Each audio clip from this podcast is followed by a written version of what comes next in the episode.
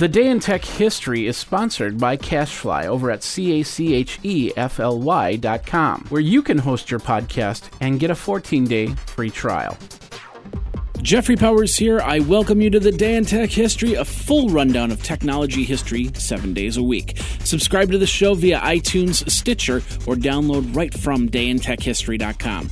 Now let's find out what happened on this day, your day in tech history. December 27th. Charles Darwin in 1831 embarks from Plymouth Harbor aboard the British naval ship HMS Beagle on what would become the groundbreaking voyage of scientific discovery. Captain Robert Fitzroy would sail to the southern coast of South America to conduct an official government survey. Darwin took an unpaid position as the ship's naturalist. He planned to be at sea for two years, but the voyage would last five, making stops in Brazil, the Galap- Galapagos Islands, New Zealand, and New Zealand. Charles Darwin was only 22 at the time. 1998, Sun Microsystems discontinues versions 4.1.3 and 4.1.4 of the Sun OS operating system. And version 1.3.1 of the PHP MyAdmin, which is an open source tool written in PHP, uh, for Microsoft or MySQL over the internet is released. And in 1999, Time magazine names Jeff Bezos Man of the Year. Joshua Quittner publishes the article in Time magazine. Uh, it was entitled An Eye on the Future. Uh, Jeff Bezos merely wanted Amazon.com to be the Earth's biggest seller of everything and the stock market value of Microsoft peaks at 600 million. If you love the day in tech history, then I encourage you to join my Patreon movement over at patreon.com forward slash geekazine. Your contribution keeps the lights on and more day in tech history episodes available. Pledge as little as a dollar a month or $12 a year for 365 days of podcasts.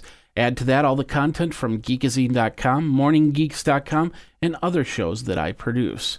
That's over at patreon.com forward slash geekazine. Now let's get back into your day in tech history. 2001, Yahoo and HotJobs announced an agreement which Yahoo would acquire 98.6% of HotJobs' outstanding stock, $10.50 per share, which would ultimately be paid at uh, 0.3045 shares of Yahoo stock and $5.25 in cash or a total of $436 million. When that acquisition is complete, the online job search engine would be known as Yahoo Hot Jobs. And as of recent, Carol Bartz has actually put Hot Jobs up for sale. In 2002, version 4.3.0 of the PHP programming language is released. In 2004, America Online announces that its customers have experienced a significant reduction in the amount of spam received. The average number of daily sta- spam messages had dropped from 2.4 billion to 1.4 billion. In November of 2004, the company reported receiving 2.2 million complaints regarding spam, which was down from 11 million in November of 2003. AOL attributed the reduction to a combination combination of recent anti-spam legislation and the effectiveness of its own spam filtering tools. It might have been a little bit of education and a little bit of technology there.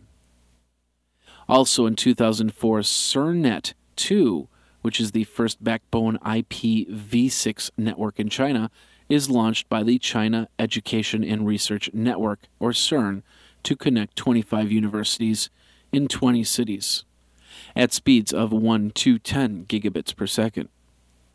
And in 2007, a Chinese court found that Google used the name Googie before a Beijing based company registered it. The result was Google could Googie and continue to use the name. Googie. Why can't he be, be called Googie in the United States? I don't know. Anyway, that's your day in tech history for December 27th. www.dayintechhistory.com. Until tomorrow, take care. And that's your day in tech history. My name is Jeffrey Powers, www.dayintechhistory.com. All the show notes are over at wikizine.com, Geekazine's wiki. And of course, you can like the Facebook page and follow Twitter at Day in Tech Hist. Until tomorrow, take care. Day in Tech History is copyright 2015 JMP Enterprise and Geekazine.com.